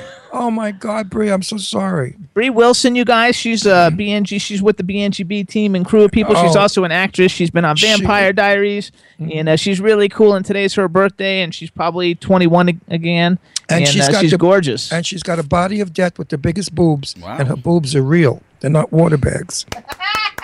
She's a gorgeous black woman, Bree. She's just stunning, like Angie B is. Is there a way to tell? Well, if they're fake? Yeah, like can you tell by looking, though, even though they have a shirt on? Yeah, because, you know, at certain ages you don't have water fountain boobs. You know, like the statues. I know what that means, like water fountain. Well, you know, like in Italy, all the water fountain statues are naked and the water comes out of their nipples. Well, when the boobs look like water fountain boobs, they're fake. When they sag, then they don't sag, but they have a very natural look to them. They sort of, you know, and I know Bree. Bree doesn't do fake. She's got a pair of buns on her that don't quit. I know, but just in general, I was meaning general, like when you see women. When you see Bree from the side, she's a Z. Her buns stick out one way and her boobs stick out the other way, and the legs are gorgeous, and the waist, she's a beautiful, beautiful girl. She's a sweetheart, too. Bree, happy birthday. So if we were walking down the street, though, you could, like, tell me if they were fake boobs or not, Absolutely. Probably? When they are skinny as a rail, they weigh like 2 pounds, and then these huge knockers are sticking out like 1954 Cadillac headlights, you know they're fake. And also, they're hard, I understand. A lot of guys say you can hear the water swishing around. I thought, what's that all about? You know, imagine you're kissing and making out with a girl and you think there's fish in there because the water's shaking in her boobs. But you know what? I'm in favor of them, because if anybody needs them to look better, get them. I mean, I'd do fake, you know what, if I could. I would. I'd have a 12-inch one made. Listen to you. Well, you heard it here on the Jimmy Star Show. Well, not that I'm not in doubt already, but it's better. If a girl feels sexy. Listen to him, not that I'm not in doubt already. I mean, I'm not in doubt in doubt. What I mean is I don't have a people. Gazing down. Stop it. If this makes a woman sexy, makes her feel sexy. That's almost as good as your creamy bush. Oh boy. I'll never live that down. That was last Everybody week. Like loved it though. Everybody thought creamy bush was the greatest thing ever. Anyway, listen, I'm a firm believer in plastic surgery. I'm thinking of having some done on my face because, you know, being 50 again for the 1,000th time, I'm starting to sag. I'm starting to look like my father. So I'm going to have a facelift soon, and you'll know about it because I won't be on the air for a while. I will be visually, but not visually. So I believe in anything that makes you feel good about yourself and anything that makes you better looking. No question about it. So, Chad, what time do you have? We have 4:15 Eastern. All right, let's go ahead and try calling that number I gave you, and let's see if we can get Mr. Bill Mumy on the phone. Roger. I don't think it's Mumy. Mumy? Mumy? Monet or some shit. That might be French. I know. We'll ask him. Two Frenchmen on board. Wow. He's not French. No, thank God he's not. My last disaster was French. We'll see. La da da da da. Hopefully we don't get an answer machine. If we do, I'll leave a message. Hello, is this Bill? It is. Is this the Jimmy Star Show? It sure is. How did we pronounce your last name? Mumy. Okay, so I've been saying it wrong the entire time. Everybody, welcome Bill Mumy onto the Jimmy Star Show. Yay! Woo! Before we get started, let me introduce my cool, outrageous man about town co-star, Mr. Ron Russell. Hey, how are you? Hi there, Ron Russell. Good. You know, tonight I'm going to have a couple of drinks at this party we're going to, and I'm definitely going to be lost in space. Wow. Do you think you could find me? If not, I'll send you to the cornfield. Then we got the man behind the boards, Mr. Chad Murphy. Hey, Bill. Welcome to the show, sir. Hey, Chad. How you doing? Good, sir. And there's a chat room full of people, so give a shout-out. Chat room, yo. There you go. That works. And you sound so grown-up. You sound like a grown-up man. Yeah, go figure, right? Yeah, right. I love your personality, too. You have totally a very funny personality. I can tell what's ahead's going to be fun. All right, you guys. Where are you guys? We're in Philly. Oh, okay. We go out of Florida. We're Philly, but the radio station is actually in Florida, and we Skype to Florida, and it Skypes out everywhere, and then we're syndicated in like 15 major markets and iHeartRadio and everywhere else. So by the time the weekend is done, a couple million people that will have heard all about your new project, Ian, and just us talking to you. There you go. And not to brag, but we're the #1 radio show. No one likes a bragger. Excellent. That's true. We are the #1 radio show, and I'm the #1 interviewer. So there you go. Well, all right. Jimmy's going to have I'll strive to be the #1 interviewee. Yeah. There you go. You are already. So for anybody who doesn't know who Bill Mumy is, easy for you to say. First of all, right. If you're my age, if you guys are my age or a little older, or a little younger, you would know him as Will Robinson from Lost in Space, one of the greatest shows ever when I was growing up. I'm actually I'm still a fan. Oh, I am too, and it plays on television on that weird station. Yes. It's been running on MeTV lately, yeah. Right. It's running on MeTV, and I'm actually also a clothing designer, and I used to dress Mark Goddard for appearances. Really? And so it was really cool, like, meeting him. I met him at a convention. It was really cool, and Lost in Space was really cool. Tell everybody who he is. And Mark Goddard played Don. You dressed him? Yeah, Major West. Yes, Major West. Is he the good-looking guy? Yeah, he's the good-looking guy. Yeah, very well. Weren't they all good-looking? Yes, you were all good-looking. Yeah, but that guy was handsome. I would like to undress him. Yes, he still is a very handsome guy. Is he still around? Yeah, he's still around. Yeah, he's a couple years ago. He's got to be 1,000 by now. No, he's not that old. But he looks really young. He's in great shape. He plays basketball a lot. Yeah, if you say he looks my age, I'll beat the shit out of you right now. Easy. But next year is the 50th anniversary, and the show will be re-released on Blu-ray with a bunch of bonus cool stuff that I'll be helping produce. So next year will be a big Lost in Space kind of a hoorah.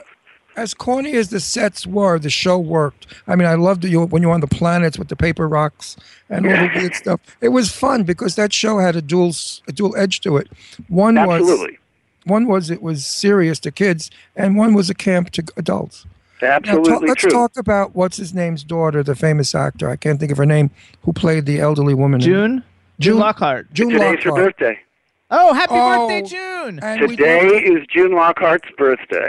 Would you do me a favor and call June and tell her to reach us? I would love to have her on the show. Her dad was an incredible actor who made millions of films. Did anybody know that? Gene Lockhart, yeah. Gene Lockhart is her father, the famous Gene Lockhart. Actually, just to give you some heads up, Bill, Ron had a TV show in L.A. for 4 years called Set the Record Straight, where he would interview all the legends of Hollywood, like Jane Russell and Tab Hunter and Cliff Roberts and all those kinds of actors. Tony Curtis. He's like the TCM super pro. There's not a movie. My phone didn't ring. No, you know why? Oh, the pain. No, you were too young. Everybody I had on my show was from the 40s and 50s. I had Tony Curtis, who was wonderful, Terry Moore, all the great stars of the 40s and 50s. Now they want me back. So Jimmy and I are going to get a place in Palm Springs so that I can get back to California and do my show in the wintertime. And I certainly will. And then we'll have you. First of all, I didn't... Wait, just finish. Now I'm down to doing people 50. You know, because I was doing the 80-year-olds, the 70. Now I'm doing everybody that's 50 and 60. Are you 50? There you go. Are you 50 yet? No. Who, me? He's 50 yet. Yeah, he's 50 yet. Oh yeah, like I say, next year's the 50th anniversary of Lost in Space, so I'll let you do the math. Then you'll qualify. I looked it up on IMDb, so I know how old you are, unless you lie. So you'll qualify. I just turned 60. You look fantastic by the way. I'm not finished yet. Would you please call June for me and have her reach us? I would love to have her on our show. She's such an interesting guest and a great actress. She's also a great gal. Very energetic, very smart, very involved. I'm sure she is. So one thing, so one thing I didn't know about you, I knew that you were on Babylon 5, but I didn't really realize how extensive, like, you've basically been working, in entertainment your whole life since you were, like, 5, and, like, you've been in tons of everything. Like, I've seen almost everything that you've been in. I didn't actually realize it was you in a lot of it. But one of the things that I found super cool is the fact that you've, like on those A&E biography shows, you, like, narrated a bunch of them. Yeah, that was a great gig. I narrated biography for A&E for 55 episodes, I think it was. I know it was. That's great. You have a nice voice. Yeah, I mean, what a good voice from it all. You have a radio voice. Well, thank you. And you're still good looking. I'm looking at your picture now. Well, thank you twice. And you have that nice smile that you had as a little boy. Well, you got to be who you were to be who you are, right? Exactly. Now, what was it like? What was it like working with that wonderful actress? You know who I'm talking about, the bad guy. I don't remember his name. Jonathan Harris, Dr. Smith. Yes, is he not one of the best actors? Jonathan was a one of a kind, a magnificent talent to be admired and enjoyed by all. You cantankerous clump! How could it be any other way? And he was as gay as a lark, and nobody knew it. I mean, no, he was married to the same woman for 64 years. He wasn't gay. He was married to Gertrude for 64 years, and they have a son. And they just kind of created these personas. You know, Jonathan was born in Brooklyn. Brooklyn with that accent he's got? Yep. I'm from Brooklyn. He was Brooklyn, and he started his life off to become a pharmacist. And he changed his mind after sneaking into Broadway shows at midway through, where he could get in for free, and he just started reinventing himself. And people would say, "Jonathan, are you British?" And he'd say, "No, I'm just affected." Right. He definitely was gay and had an affectation to his voice. But you know, I was married for 16 years, and I'm gay, so that don't mean jack shit. Well. I've got two. You know, I don't. I've got no Polaroid, so I won't be speculating on his sexual ways. I never had sex. Let's put it that way. Okay. when important people who are wonderful and talented, I like the world to know that they're gay, so that people will change their opinion of gay people and know that we're not all, you know, fairies with beards running down the street with high heels at a gay pride parade. You know, the stereotypical. In case you didn't figure out, Ron and I, we're actually a gay couple. We're married, and we're the only syndicated gay hosts like that exist anywhere. So we like to have a lot of fun, and it's a lot of fun. Another thing that people probably don't know is that you're a musician. Getaway, that too. He does it all. Yeah, have been since I was 10. In fact, there's I think 3 episodes of Lost in Space where Little Will Robinson is sitting wearing a bright velour and playing a guitar against some bad foam rubber rock up there. Yeah. Yes, now, I am a musician, have been for many, many years. Many albums out. It's like 5 records or something. How many records have you put out? Well, why aren't we listening to one? Exactly. Because I didn't know that until today. We'll bring him back another time and just talk about his music. Bill, you have to come back and bring us your music. Yeah, I mean, you know, there's 10 solo albums out in the last 15 years. All of them are on, you know, iTunes and Amazon and CD Baby and wherever you buy CDs these days, you can find mine. So yeah, I hope you'll check that out. Everybody will check it out. Also, everybody should check out his website. It's BillMumy.com, and follow him on Twitter at Bill Mumy. I know we don't have a whole lot of time with you. Let's talk about the new series you got coming out, Space Command. Working on Space Command, back in space again. It's created by Mark Zachary, who is a well-known science fiction writer in television and pulp. And Mark came up with this multi-generational epic story, and I've known him for a long time. When he first wrote his novel, The Twilight Zone Companion, I contributed to that quite a bit many years ago. And so I'm back in space with Mira Furlan, who I worked with closely on Babylon 5 for 5 years, and Bob Picardo from Star Trek Voyager. It's a good group of people. And Doug Jones, which I've met at a convention. He's a really cool guy. And Doug is a very good actor and a very nice guy. And we're having fun, you know. It's got kind of a slightly retro, vintage, golden age hue to the way it's being produced, which I like, you know, and it's a bit of a positive spin on things. It's not all doom and gloom. So fingers crossed, it becomes a good thing. So when will it actually come out for people to see it? Do you know that yet? They're still putting it together, so I would imagine it's going to debut next year. Okay. Hey, Bill, you don't have to just give us a 15-minute interview. You can give us more than that, can't you? Sure. You're really good. You're really nice, and I'm enjoying you. You play ball with us. You're interesting, and you do sound like you did when you were a kid. Your voice is deeper. but the sound pattern is the same. You know, puberty strikes. Puberty strikes, and you move on as best you can. No. Now, I do the personal stuff. You're married, you said. Tell us a little bit about your wife and your children. I'm married to my wonderful wife, Eileen, for 28 years. We have two human beings that we created together. Our son, Seth, is 24 years old and in law school right now, and our daughter, Liliana, is a very prolific voiceover artist and does a lot of animation. Life is good. Another question. What do you think about the salaries today actors make as opposed to the salaries when you worked? Oh, no, well, when you worked back then. I don't think about that very much. If you actually wanted to go back 20 years ago, that's when it was really out of balance. I think, the unions have been dealing with some heavy hits in the last decade or two, and a lot of production things have decreased their budgets. But, I mean, look at it this way. A comic book costs $3, right? A gallon of gas costs $4.50 or something. And when I was a kid, a comic book cost a dime, and a gallon of gas was 30 cents. So everything's, inflated and out of control and pretty weird. And, try to be positive about it. What'd you think of Angelina Jolie getting $25 million for Maleficent? Well, I haven't seen the film yet, but the trailers look great, and listen, if you can get it.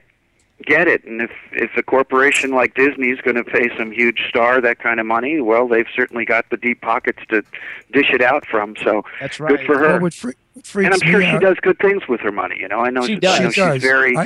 She's very involved in trying to keep the world on balance. No, she's fantastic. Yeah. We love her. I know her personally because I lived on L Street. She lived on Roxbury, and I lived on Spaulding. And my daughter Deirdre went to school with her. And Angie used to play. Yeah, very cool. I spent many, many, many years on Roxbury at 1019 at Rosemary Clooney's house. Spent every Christmas Eve there. Oh, cool. Well. Angie's house was the pink one on the left across the street from the little school, the little play yard, whatever that was, the after daycare center. And Angie then, as a child, was a very caring person. She always looked sad, and she always had something to say about what was going on in the world as a young girl. I'm proud of her. I love her to death. She's a brilliant actress. I have to cut in for a minute. Yes. Okay, so Bill, Dean K. Piper, he owns the radio station that we're on, and they actually just called me and said that he wants to come on and say something, which I've never had happen ever in my 5 years. So he must really dig you. So Dean, if you're there, you can come on now and say hello. Yeah, it's true, right, Jimmy? I've never done that for one of your guests. Hi, Dean. He also wants you to do a station drop for him, so that shows you how big you are, because I had Lance Bass and all these other famous people. He didn't ask for them, but he wants you to do a station drop, so that's pretty big. There you go. I wouldn't do it for free. I'd ask for a fee.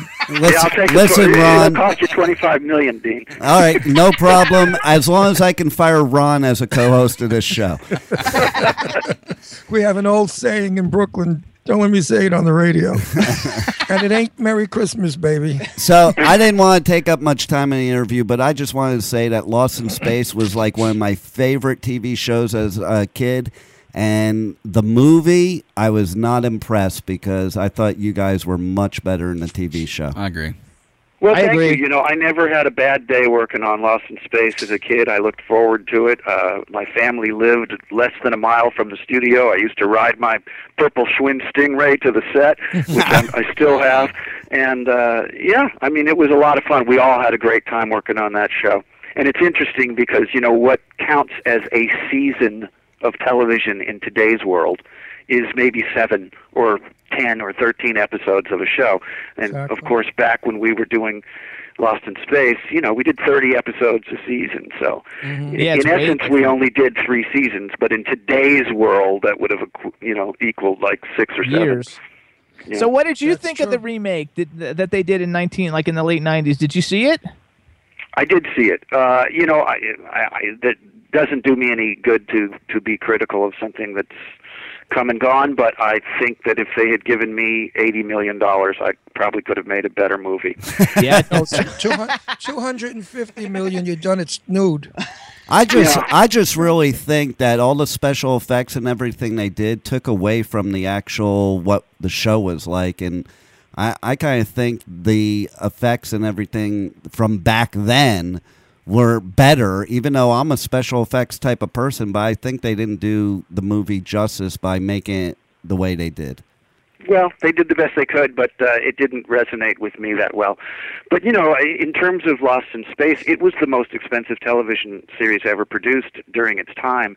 And the money that went into things like the Jupiter 2 ship, the Chariot, you know, all-terrain vehicle, the robot, you know, those props hold up really well. They look great. And when you're standing 2 inches away from them, they still look great. And, of course, we had music. You know, our music was composed by John Williams, and it was the very beginning of his career, and he was really turning out some fantastic themes. So we had a lot of good things going for us. There was good chemistry within the cast, and it was a very brief period. You know, the mid-'60s, what a tumultuous decade, and how things changed so quickly. It was an interesting time to be part of pop culture. Absolutely. And the music definitely was out of spacey. It sort of pulled you out with that. You know, it really worked with the show. Before you got in the mood before the show began. It was one of my favorite shows also. And my mother loved it. I remember my mother would never miss it. And she was old, so it was a show for every age. Yeah. Danger, Danger, Will Robinson. I used to love that. Oh yeah, that's my favorite. I've heard that before. I love the robot. So what do you want him to say for you, Dean? You can ask him yourself. Just say, you know, he could say who he is, and you're listening to my favorite internet radio station, W4CY Radio. If he wants to throw in Jimmy Starr, we can do that too. And Ron Russell. Let's throw out Ron. Ron my Russell? Pleasure. Did you say that was WCY? W4CY. W4CY. Hi, this is Bill Mumy, and you're listening to my favorite internet radio station, W4CY, home of the Jimmy Starr Show. That was good. Perfect. Love it. Well, you think so, Biz? That freaking was awesome. With Ron Russell for the 10th time. Also, by the way, like everybody in the chat room is like loving this, and they're all saying how you're really good on Facebook. Like that they like the fact that you interact with people on Facebook. And somebody in the chat room would like to know what's your favorite thing in the refrigerator, which is a really weird question, but I thought I would ask it anyway. My favorite thing in the refrigerator. Well, I'll just say food. You know, a nice cold beer. There you go. Okay, that's good. That actually came from England, by the way. That's cool. And I appreciate that Facebook statement because it is an experiment, you know. I've actually melded my personal life and my personal friends with fans.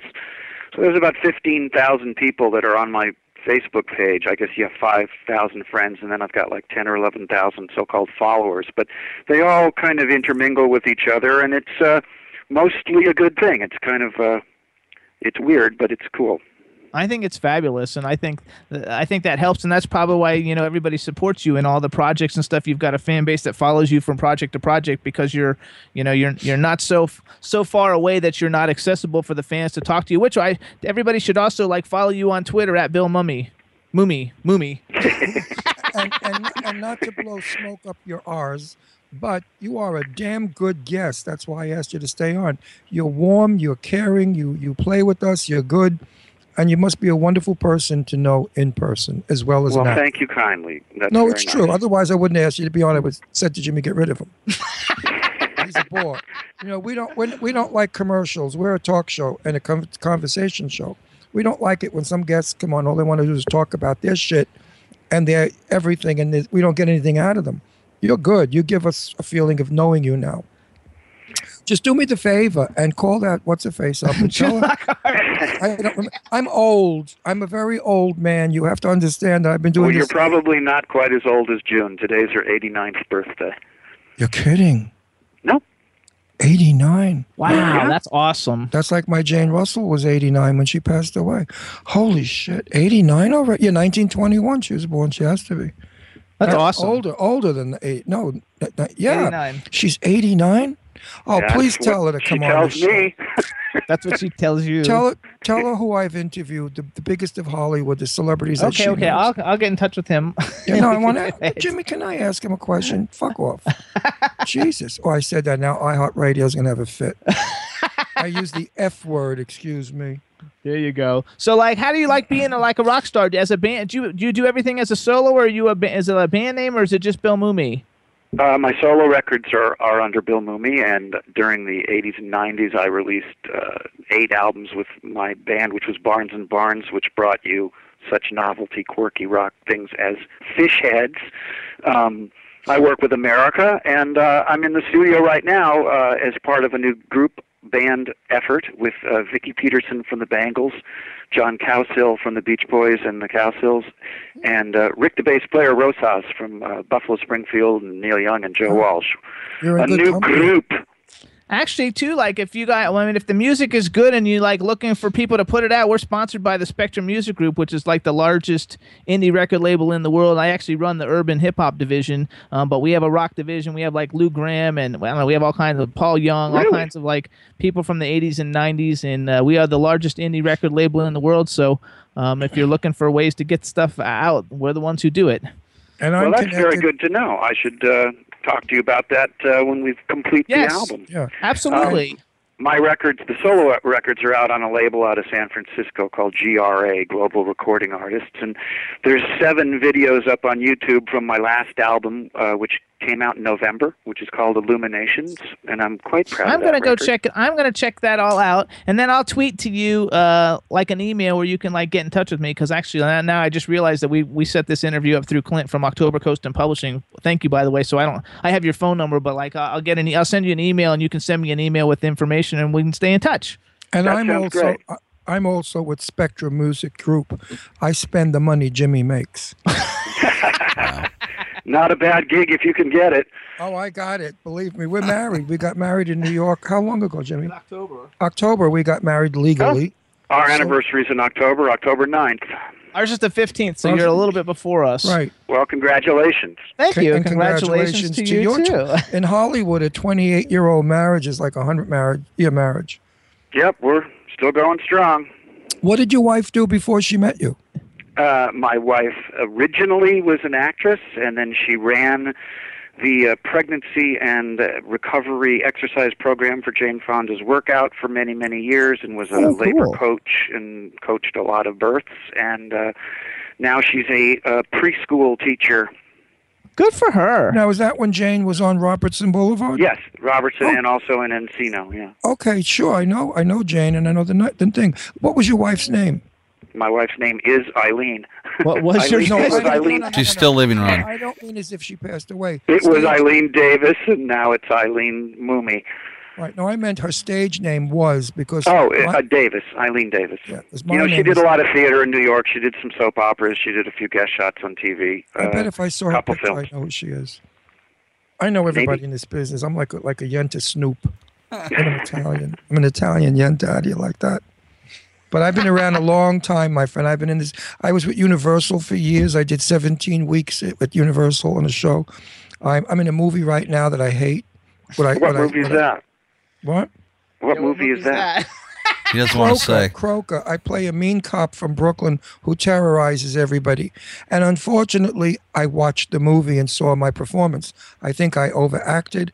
I think I was too strong for the cast. I think it was not good. But then, I'm sorry to hear that, but, you know, they can't all be gems, right? There's a dud every once in a while. But how do you feel about that when you act? If do you watch yourself? I don't have an iron rule not to. I don't sit around and run videotapes of old shows, but... it really depends. I mean, you know, I'll be channel surfing and I'll see a Twilight Zone that I did as a little kid or something, and I'll go, wow, that held up really well. Those are great. You know, proud to be a part of that. And then I might see something a little more recent that doesn't quite resonate as well. But, you know, I tend to be somewhat comfortable with what I put in the can. Yeah, I'm comfortable with most of my work, especially my TV show Out West, because I was unfiltered and uncensored, and I asked questions that nobody dared. Like when Jane Russell was on, I said, what size brassiere were you in 1940? And she said a 36B. And I said, and for that, they made such a big deal. You know, Pamela Anderson today is a 38 triple D. So we talked about her abortion. We talked about her alcoholism. Cliff Robertson, we talked about Joan Crawford trying to have an affair with him. Tony Curtis, we talked about his being bisexual. So we really had an interestingly good show. And I'm going to be back. So I'm definitely going to have you on because you're a good talker. Thank you. And actually, everybody in the chat room loves you too, and so I do too. I like you a lot, really a lot. I just tweeted an email address to you, and just to let you know, anytime you tweet something, if you want it to go to a lot of people, if you put @DrJimmyStar at the end of it, I'll retweet it for you. I have over 800,000 followers, and so like anything, time you want anything to get out, let me know, and I'll put it out there all over the place. And I'll put it on. Thank you kindly, appreciate that. And I'll put it on my Facebook page because I have over 16,000. Viewers a week on my Facebook page. Yeah, there we go. So everybody, check it out. We'll push your goodies. We'll push you big time when Space Command, when you know Space Command is for sure ready to air and everybody can see it, we'll have you come back and we can promote it, and I'll contact Doug Jones since I kind of know him and some of the other people. Maybe we can do like a cast show and get everybody to come on and push the show. We want everybody to follow you on Twitter at Bill Mumy and go to BillMumy.com, and that's BillMumy.com. We want to thank Clint Morris from October Coast and Publishing for setting the interview up. I want to congratulate you on just what an awesome career that you have and continue to have, and just thank you so much for coming on the Jimmy Star Show. And thanks, guys. It's been fun. I agree with everything Jimmy said, plus more. Please, Bill, come back. Have a good life. God bless. Yeah, thanks so much. Have a good one. Okay. Bye. Bye. Bye, buddy. That was awesome. Nice? What a nice guy. See, these are the people I love to interview. Friendly, warm, open, funny. He knows how to do a conversation. He was just cool. I want to hear his. I actually want to hear his music. Chad, what'd you think? He was cool, right? I guess Dean liked it. Yeah, I mean, I said, I don't know. I said, we got the guy from Lost in Space. He's like, you got Bill Mumy. He got up from his desk. Right? We should have lunch with him when we go to L.A. Absolutely. So that's why I want to live in Palm Springs half the year instead of Florida. Florida, there's nobody down there but corpses. At least Palm Springs, we have all the movie stars to see. When he'll contact me, we'll get some music from him, and like he's doing an album with some big people. Maybe we could put it out. Either way, he was just a cool guest, and like how cool is he? You know, like literally, I went on IMDb. He's got stuff, everything. Like he's been working since he's 7. My God, he knows everybody in the business. The last 50 years, he's actually been working the whole time. So and that's good for him. Tell Dean when we do get a winter residence in Palm Springs, we're going to do the studio from Palm Springs, so he'll have another thing to brag about. That Palm Springs has joined his, you know. What are you spitting out of your mouth? Are you there? Is that Dean? No. You're starting to sound like Dean. You better keep away from him. I'm telling you. That is Dean. That is Dean. Oh, I didn't know you were eavesdropping. I told Chad to keep away from you. You're starting to sound like Dean, God forbid. No, seriously, Dean, we're going to come out of L.A. and Palm Springs. So we're going to bring in a lot of the old-timers and the new-timers because I know a lot of people. And Palm Springs, everybody is there in the winter, so it's easy to run into them. Dean, that was a cool interview, though, right? Oh, yeah. He was totally cool. And, yeah, I was nice guy. Chad said something. That was one of my favorite shows, and I wasn't shitting when I told him. I did not like the movie. I mean, if I didn't know the TV show, the movie would have been okay. But comparing it to a TV show, what was wrong with the movie? I never saw it. It was just all special effects. It's okay. It was just all special effects. Cheesy and corny? No, just the opposite. It was all special effects. I kind of like too much CGI? I kind of like the cheesiness of the old school, TV shows. Television. Yeah. You know, where it was more real and not like all this, and I like special CGI effects. All over the place. Yeah, too much is no. It's just like one of my favorite shows. Also, when I was a kid, was Land of the Lost, and I hated the movie. Yeah, the movie was terrible. I love Land of the Lost too. And how did they? Why would they change the storyline too? Like they made them Holly and Will brother and sister. I mean, that made no sense. I mean, not brother and sister, brother and girl. I mean, girlfriend, boyfriend. They were brother and sister when they were in the TV show. It's kind of incestuous, if you ask me. Well, that's why they did it, because back then you couldn't have two kids the same age so intimate. In the newer movie, they made them lovers because everybody's degenerate today. And I wanted to ask him, but I wasn't going to do it on your show, but I wanted to ask him to be funny, like, did you want Bang Penny? Because she was pretty hot. No, his wife may have been listening. He's married 28 years. Don't make trouble. Yeah, well, what was he, like 10 years old when he Yeah, he was 10 when that came out. Right. So you know, stopping her at 14. Yeah, exactly. Because I wanted to bang Penny when I was a kid.